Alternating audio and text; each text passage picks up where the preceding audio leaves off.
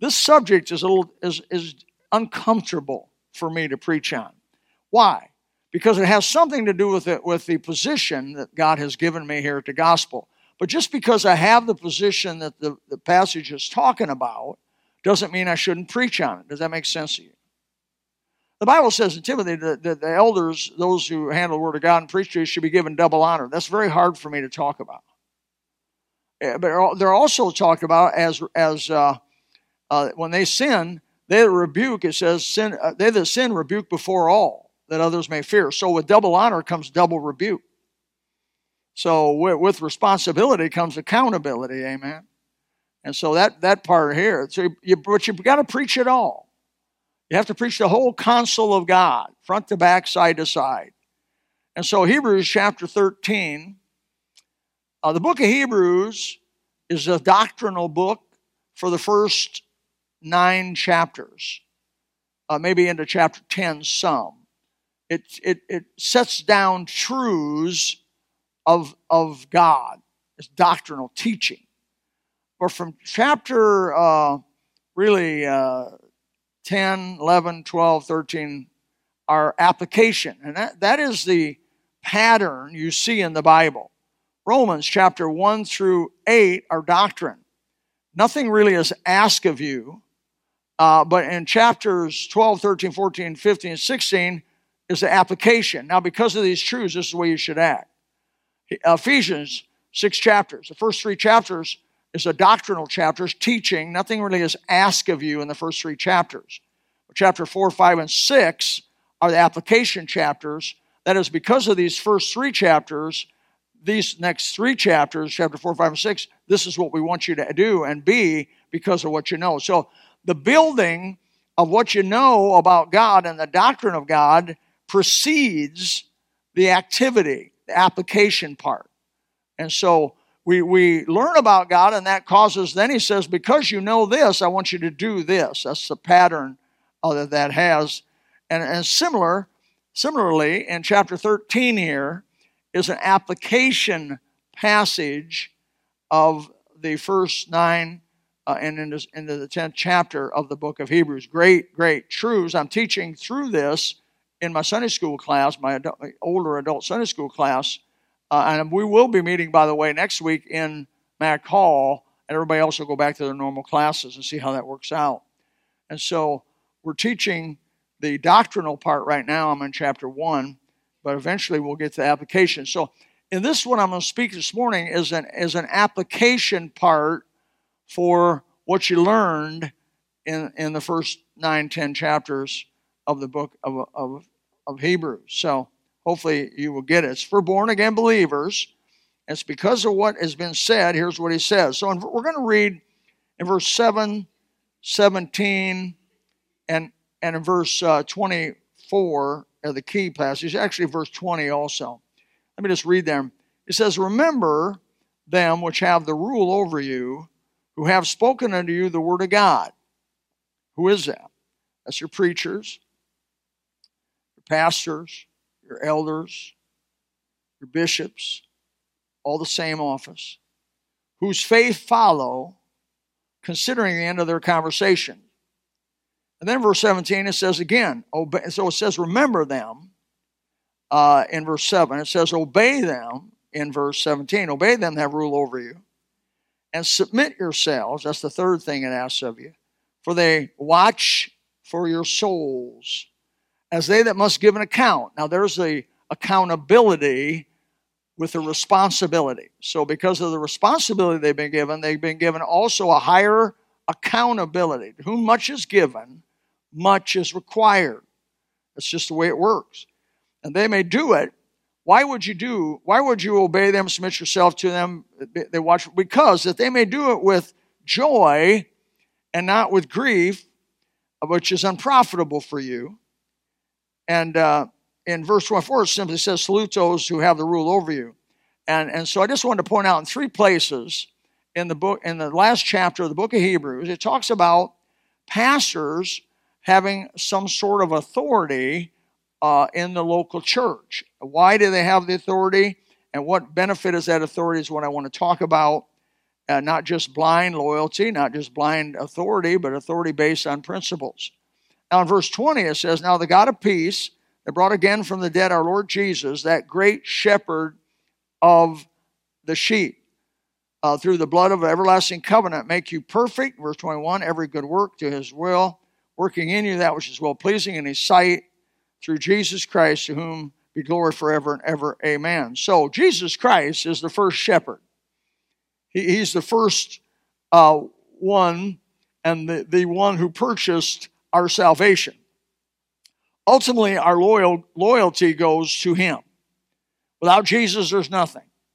Without his sacrifice on the cross, fulfilling of the law of Moses, the giving of his life, been resurrected from the dead, as was God the Father's uh, simply approval that of all the ones that have said they're the Christ, he's the one. He's the Christ, the Son of the living God, as Peter said in Matthew 16.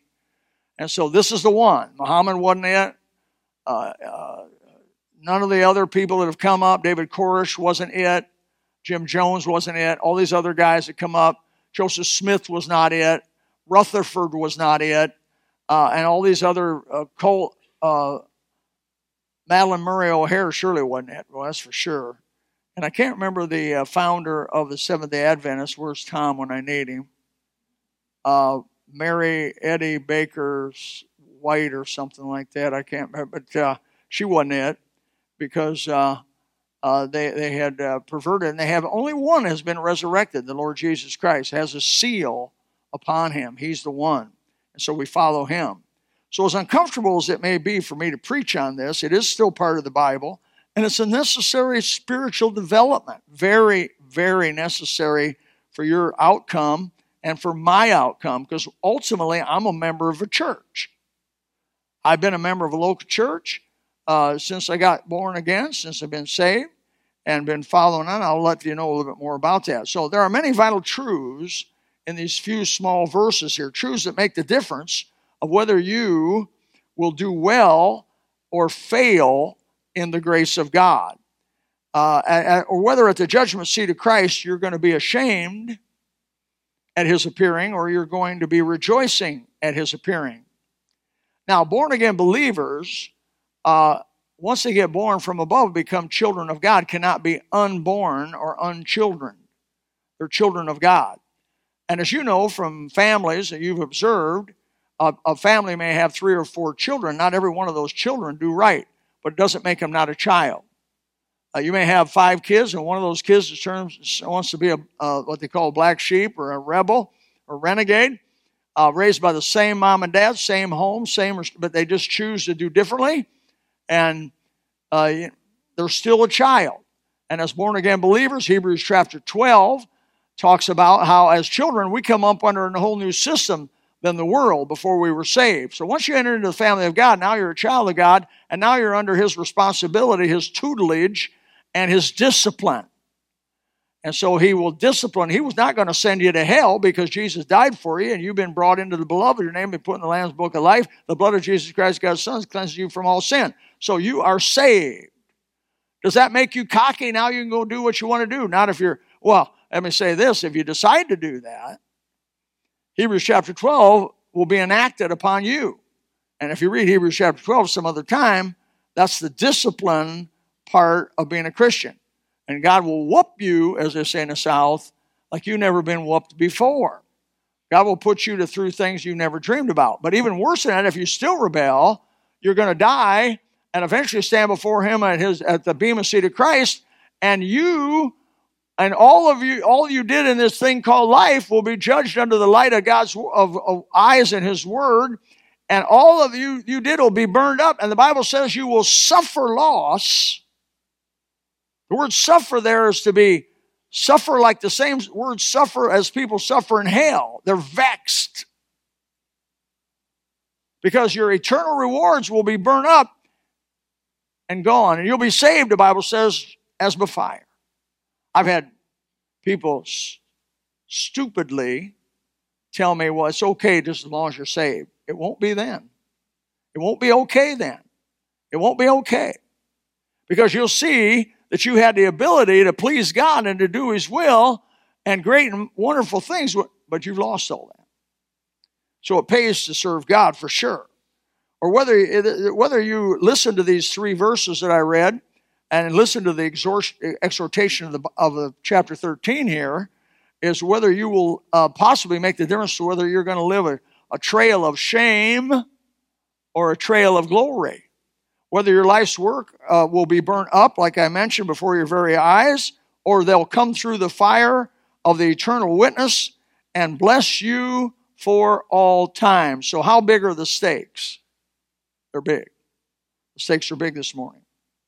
So, these verses, uh, they, they should not rub you wrong, uh, but they do rub people wrong. And I'll tell you why they rub people wrong. Because in the last 50 years, we've seen many preachers have fallen into adultery, embezzlement, theft, cons, schemes, and, and steal widows' fortunes and money. In other words, they're in it for the money. One preacher of the some mega church had two planes that he owned, and, and it made the news that he wanted to buy a third plane, a third uh, jet plane that was a little bigger and a little faster you know, to the tune of like $20 million. And he was trying to justify that to the church. He already had two very expensive planes and wanted a third. There's just no end for their lust. There's no end for how they'll pillage. Now, those people are not the people that, the, that this passage is telling you to submit yourself to. Those are not the people that this passage says, let them rule over you. Those are not the people who this passage says, remember them. No, no, no. Those are false teachers, false, uh, false pastors, if I may put it that way, and those are not the ones he's talking about. But many, but why do people not have confidence in leadership? Well, because of what I just mentioned. Also, because of the anti-authority movement. I, I was born in 1951, grew up in the 60s as a teenager in what they call the, the uh, anti-authority movement. It was started in the 60s, the hippies, rock and roll, hippies, Elvis Presley, really 1953, 54, 55, started the whole thing, you know, and then it picked up with Little Richie. You remember him? Uh, and then it picked up with other people and uh, the Beatles, the Rolling Stones, uh, Jimi Hendrix, Led Zeppelin, and went on and on from there. Still going well today. But that whole group of people are just rebellious, period. They're rebellious in the way they look, they're rebellious in the way they talk, they're rebellious against authority, they're, they're for sin and for evil and, and, and against good, pretty much, in righteous behavior. But that, that spirit of anti authority is strong now, uh, as it was then. Uh, also, there's been since then the women's liberation. Remember that? Women's lib, the devil's fib. Now, you girls don't get upset with me. But I have to say that Christian women have been influenced by the feminist movement. They've been influenced by it. It, it wants to creep in on you like a fungus, and it wants to, it wants to change your thinking. And you, you, may, you may think it's, it's, not, it's, it's liberated women, but it has really enslaved them. It has not liberated them. The ERA, remember that? Equal Rights Amendment, not a real estate company. Uh, it's uh, the ERA, Equal Rights Amendment. I remember when they were going to add an amendment to the Constitution. You have to have 39 states, 36 states to approve of it to amend the Constitution. I can't remember, but South Carolina was the last state they needed to enact what they call an, a, an amendment to the Constitution of the United States, the ERA amendment. How many remember that? Am I out here? I feel like I'm alone here. Three people, four people, that's it. You don't pay attention Well, anyways, I lived in South Carolina, so we cared about it. We were out there recruiting people to vote against the ERA. And praise the Lord, God bless the people of South Carolina, the great state of South Carolina. They voted against it and it failed. Now, what did that mean? The ERA meant that they didn't want men restrooms, women restrooms. They just wanted one restroom. Now, how many? No, I'm not going to ask you. I don't want to go into a restroom where the girls are there. And I can guarantee more than that, the girls do not want to go in a restroom where we're there. Amen because using the same toilet will be, to, it just don't work out too well. And so it's just not right. And that raised this ugly head, what, two, three years ago again. That thing raised it again with that transgender thing. You, uh, you get up in the morning decide what sex you are. Stop it. Stop it. It's so serious today that the mere sound, this anti-authority movement, is so serious today. The mere sound of, let me, I'm gonna, I'm gonna swear from the pulpit, male-driven,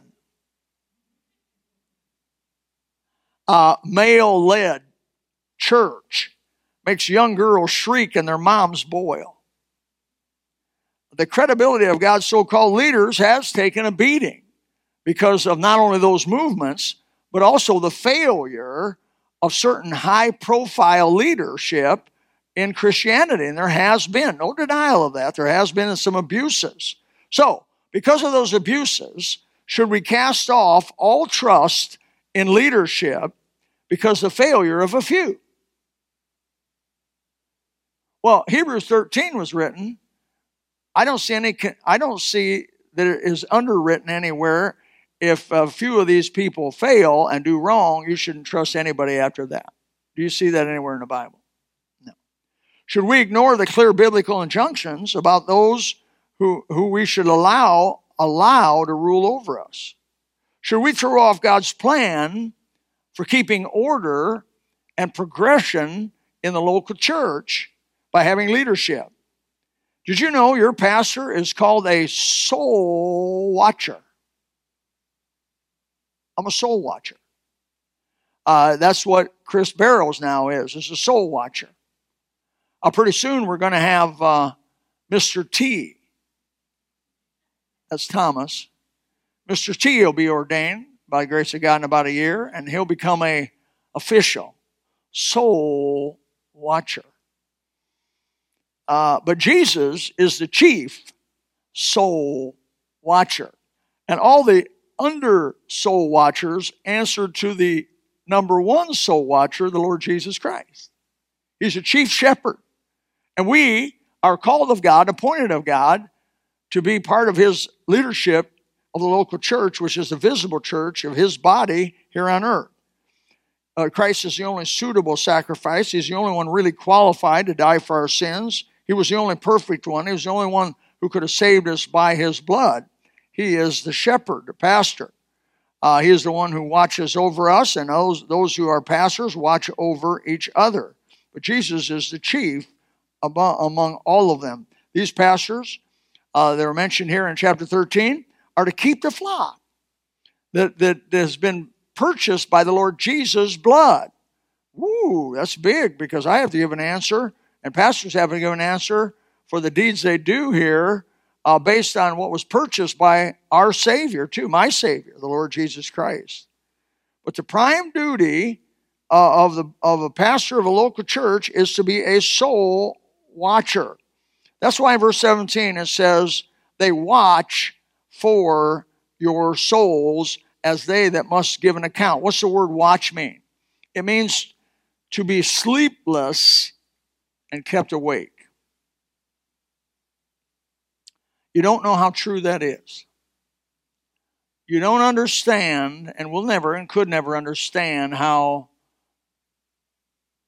involved your pastor, soul watcher, is in the duties that God has given him. Uh, how affected he is by your actions, by your words, uh, by your responses to the place where many times he is sleepless and kept awake, watching, as it were, over your soul. God has assigned his God his men to watch out for the welfare of his people. Uh, that's pretty hard to do if people will not do the few following things that I'm going to mention. Number one, identify a God's soul watcher. You cannot and will not be a good member of a local church if you don't believe that the pastor of that church, I'm going to call him a soul watcher, is who he should be. You with me by that? Now, if you're looking for a perfect soul watcher, forget it. Forget it. If you're looking for a human soul watcher that's called of God, empowered by God, but not perfect by far, then you'll be okay, right? Somebody does not have to be perfect to have authority. You, secondly, you need to give them the authority that they need to do the job. The Bible says submit to them. Submit to them. What is submit to them? That means you give authority to those that have rule over you. You say, What do you mean? Did you know that you've given the local police department authority? What do you mean? Well, when they say something, you obey them. When they say pull over, you pull over. When they say uh, stop, you stop, right? That is giving them the authority. You because you, what you see going on in the United States right now with all this burn everything is when they say we don't believe those people are worthy of the authority that we've given them, and we're going to take that authority back and we're going to act like we have no authority. That's what you're seeing going on. That's what happens sometimes when one of those in authority fails, like we saw on TV uh, when that guy was on that guy's neck or whatever, and how that ever worked out. But uh, and so I'm not saying it's justified, but it's what happens sometimes when those in authority will fail because those under them will not submit to them. So, number one, you have to realize God set up a system of leadership. Number two, that that leadership is to be given authority by those under them, and this authority is necessary to function. Uh, I, let me give an example about deacons. We vote deacons. Now, who are deacons? Deacons, the word diakonos means to serve. Deacons are helpers of the soul watcher. In other words, they, they, are, they are those who are, are close to him and they, they give him advice, they, they encourage him, they're under the submission of him, but they're also, in some degree, making sure that he's not a charlatan. They have some responsibility as deacons to make sure that the soul watcher isn't fleecing the sheep. You with me? And that he is who he said he is, called of God, a man of God, that's willing to lay their life down for the sheep. Now, and, and that's a fun, one of the functions of deacons, is to help do the business of the church. The Bible says where there's a multitude of, of, of uh, there's safety in a multitude of, of advisors. I can't get the verse in my head right now. There's wisdom, there's safety and wisdom in a multitude of, oh, nuts. Yeah, thank you, brother. If I could have heard him, it would have been good. Amen. When your soul watcher, gets about half deef. But there's wisdom in a multitude of counselors. That's it. There's safety in a multitude of counselors. That's actually the it came to me. So you you you you have these you have these deacons which are which how do you get to be deacon? Eventually, the, the, the church votes, and if I may say, promotes certain men of, of certain character and proven track record, and has, age has something to do with it, and wisdom to be their deacons. Now, there's no legitimate New Testament church without deacons. Don't you let a preacher, don't you let a soul watcher tell you that he don't need deacons. That's like saying you don't need the Bible. Because the Bible says you need deacons. One of the first martyrs was a deacon. Philip, I mean, Stephen. Uh, and so, man, come on. How do you have a church that's legitimate without deacons? Well, you don't. If you want to obey the Bible. And so a soul watcher needs deacons to be around him and with him, and they all work in putting their hands together, just as this passage talked about, in, in accomplishing the chief shepherd's desire for us. Okay, I'm going somewhere with all this. I'm going somewhere. You hang in there. So, you give your deacons authority, you vote for them. You give your pastor authority because you vote for him. Pastors are voted into a church. They don't come grab a church, say, we're going to take over uh, a church, they come, they preach, they candidate, they, they present what they believe is a vision that God has given them for local church. The local church gets together, discusses it, has a vote on it. Usually, a pastor's got to get at least 60% of the vote, most times 75% of the vote. But personally, I wouldn't want to go to a church with less than 90% of a vote because there's just too much trouble with that other 25% that they voted against him. Oh, just not a good word to go. But so authority is given. That's what I'm trying to get to. So recognize, I think we need to recognize the absolute need for having authority over us. do not let the word authority turn you off. Authority should bless your soul. Authority is for protection. Authority is to keep chaos away. What's the worst form of government? Chaos. That burning, when those, when those people in Minneapolis decided they had no authority over them anymore, what did they do? Were they good citizens? Did they respect the right of other people's property? No. They burned other people's property that had nothing to do with it, that were not attached to the problem. They went and stole. Tell me how stealing TVs helps, helps out. Tell me how stealing, ransacking somebody's, somebody's business is going to help out that guy that died. But that's what happens when people get out from under authority. And guess what happens when a church says we don't have authority? They do the same thing. The church splits, it comes up into four or five different pieces. The, the bus ministry quits, the door to door quits, the nursing home quits, the evangelism quits, the track passing out stops, and the thing shrinks down to a little handful of people. Missions program, all them missionaries, that's over. And what really happens is the church becomes way, way less effective when it's disorganized and not under authority. So authority is a good thing. Authority is allows you to have organization and have uh, implementation and get her done, as they would say, get the job done. So it's not a bad thing. Good authority is great, wonderful. Obviously, bad authority happens once in a while, but it is the exception, not the rule.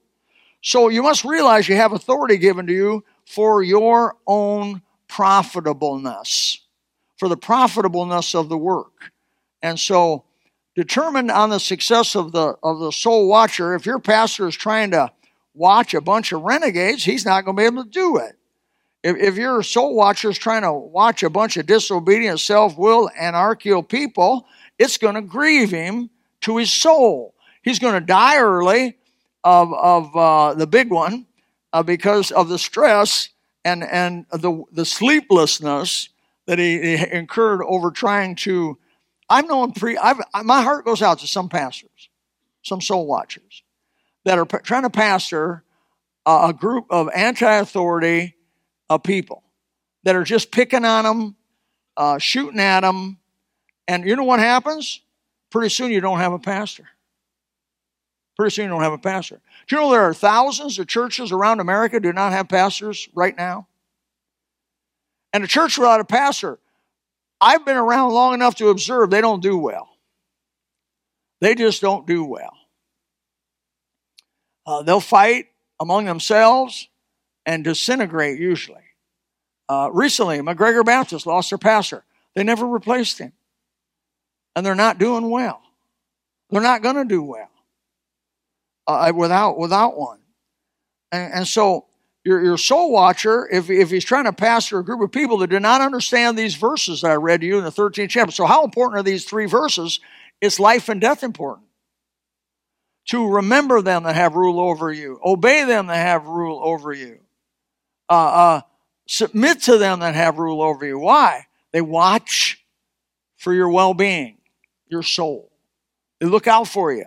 This is here to this what we have here at the gospel the facilities we have and what we've done is because we've had a group of people that have been willing to do those things to their and with their pastor so man it's, it's life and death important i think of the of, of the uh, just getting in a broader sense the importance of leadership in world war ii world war ii we had leaders like macarthur he was he watched over, if I may say it, in a, in a material way, he watched over the souls of a lot of men.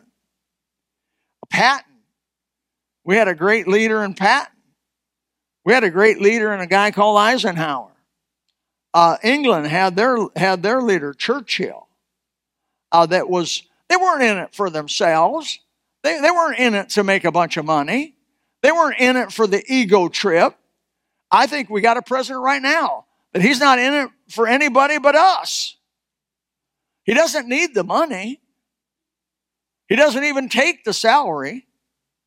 I mean, for all his faults, what I see is a man that wants to make America great again. And that is the word God also. Because you'll notice there's prayer at the White House there has never been in my lifetime. There's a mention of God in speeches that I've never heard before. There's the honoring of certain biblical principles that I've never seen before. Amen. I think we got a good soul watcher. We got a good leadership. And boy, everything rises and falls on leadership. We need to pray for our soul watcher, pray for our leaders. So you can't have a good church, you can't have what God wants for you without a good soul watcher who leads the battle and keeps the order. So that consequently, what I'm saying is, I'm a soul man.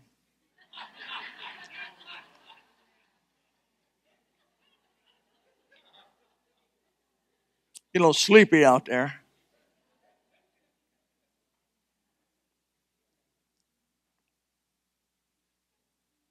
So when you come to the understanding of the absolute necessity for success in your Christian life, circles around the success of your soul watcher. The more successful your soul watcher can be, the more successful you can be. It'll help you and facilitate you. Three times in this short chapter 13, he says, the word rule over you. I know that you've seen abuses, and I keep going back to that because people get so turned off by that phrase. Rule, not like that. It's rule like good. It's good. When you have a dispute, they settle it. When you got three guys want to do something, one guy gets to do it, the other two don't get. I mean, you know, it creates peace. What rulership does is create peace between brothers. And brother, peace is the platform on what you and I do. And, when we when we peace is, is the platform for prosperity. That's what I'm trying to say. And in Minneapolis and Minnesota and all these other places where you've lost peace, you're also going to lose prosperity, brother. I think I went back in my mind thinking of the soul watchers I've had. I was under Pastor Allman back in Elkhart, Indiana, when I lived there. God bless Pastor Allman. You know what he did for me? One day he, one day he, one day he, he took, he came to me, and I was 18 years old, maybe just 19. I was just 19, one month, and I had a little baby, and he came to me and he goes, uh, "Here's the keys to the bus." I said, "What bus?" He said, "That yellow bus out there." We bought that bus so you could go pick up boys and girls in our neighborhood here, and you're the bus captain. Oh, you're also the bus driver. Oh, you're also the one responsible to keep the bus maintained. I'm like the everything. And I looked at that key and he says, Son, I want you to be a bus captain. And you don't know how much good he did me. I mean, I, I needed somebody to do that because I wasn't volunteering. But he came over and suggested to me, this is what you need to do. My wife and little baby get in that bus and we go to neighborhoods, some of the worst part of Elkhart. We eventually were bringing 25 regularly, 25 little kids to hear the gospel of Jesus Christ. Some of those kids are going to be in heaven someday. Ooh, he helped me out. He was my soul watcher. I think of Pastor Stoll at Boulevard Baptist Church in Greenville, South Carolina. Uh, we were in college in my early 20s, and Brother Stoll came to me one day and he said, He did me a favor. I was coming to church like you are, and he came to me and he says, Bill, I want you to do jail ministry. When? He says, Sunday afternoon, after church, Sunday afternoon for three hours, I want you to go down to jail and do jail ministry, talk to the inmates about Jesus. They let you there in Greenville go sell the sell the sell, which is a good thing. And these were temporary people. These were people that were there less than six months. And so I'd never been to jail, and I'd never been really in a jail. And so I thought, well, my mother always said trying to keep me out of jail, I guess that's over. So I, I took and I, I said, okay, Pastor, if you want me to do that, remember, submit yourself, remember them, submit to them. He said, do jail. I don't know why he picked me. Go to jail. So I went to jail brother. And man, some of the best, most profitable, most growing times in my 20s was spent in Greenville, South Carolina jail. Not many people can say that. But I honestly led many, many of those inmates to Christ. I believe they're real. I think they had to go to jail to get serious enough to think about God. I think some people got to go to jail to get saved. But brother, if you got to go to jail to get saved, it's going. This where it's going because it's eternal. Jail's temporary. And so they, they get saved. I had Dr. Anderson, Richard Anderson, at a Community Baptist Church, now called Briarcliff Baptist Church up the road here. He came to me and he said, uh, Bill, he said, I would like to get you ordained and help you to be ordained. I said, Really? You don't even know me. He said, Yeah, but I, I met you and I, I would like to help you. He gave me a phone call when I graduated from Bob Jones. He was the only one and the first one to call me after I graduated. I, told my wife, What am I going to do? She said, What are we going to do? Where are we going to go? What's going to happen? I just graduated from college. He calls me up and he says, uh, I would like you to come here and work with me as my assistant, part of the Bible Institute, and I'd like to eventually ordain you. I did all of that. I submitted myself. He was my soul watcher. He was helping me. I think of uh, Pastor Harold Sightler up in Greenville, Tabernacle Baptist Church, Greenville, South Carolina. I was three and a half years a member there. Oh, how the brother helped me. I think of Pastor McKinney coming here. I was 28 years old, and he was 60. He was an old man over the hill. And 60 years old, and, and I'm 28, and and uh, you know he came to me. Sometimes he would come to me, and Pastor McKinney was very influential in my life, very influential. He would come to me and says, "Son, you could never be a senior pastor the way you are now." That hurt my feelings. I got one or two feelings left. And he said, I said, what what do you mean? He says, Oh, you could never be a senior pastor. You're far too harsh. Harsh. I thought that meant conviction. He said, Brother, I don't think our job is to kill the sheep.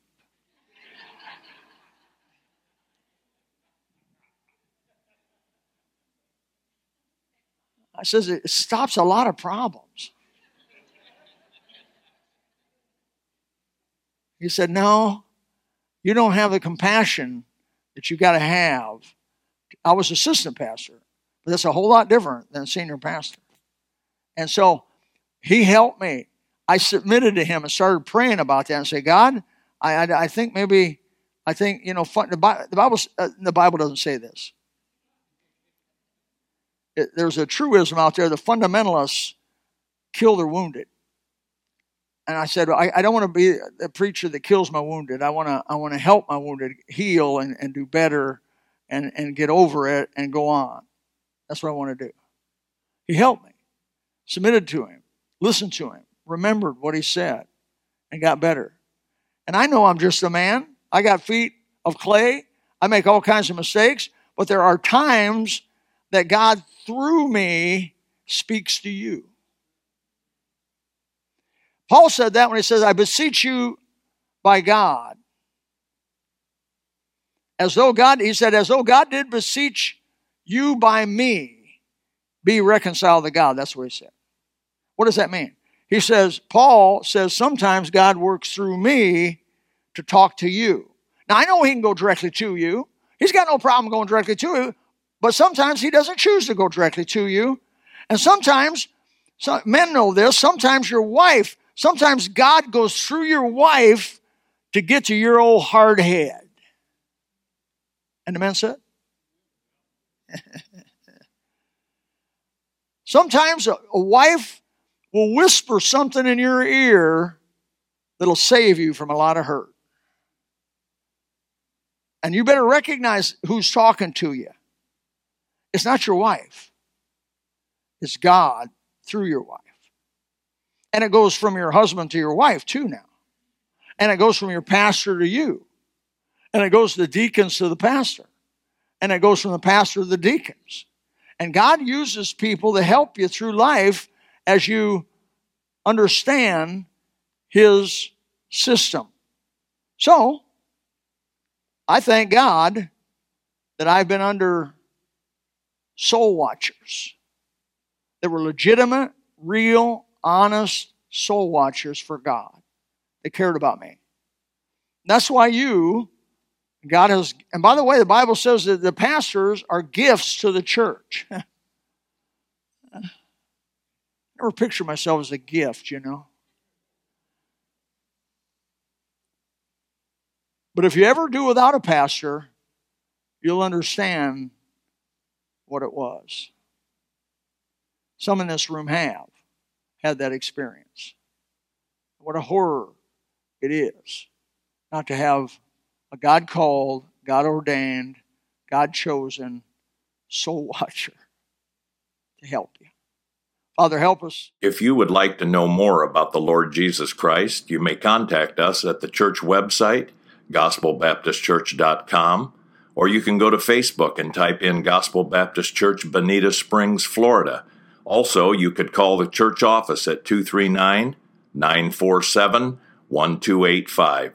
Thank you, and God bless.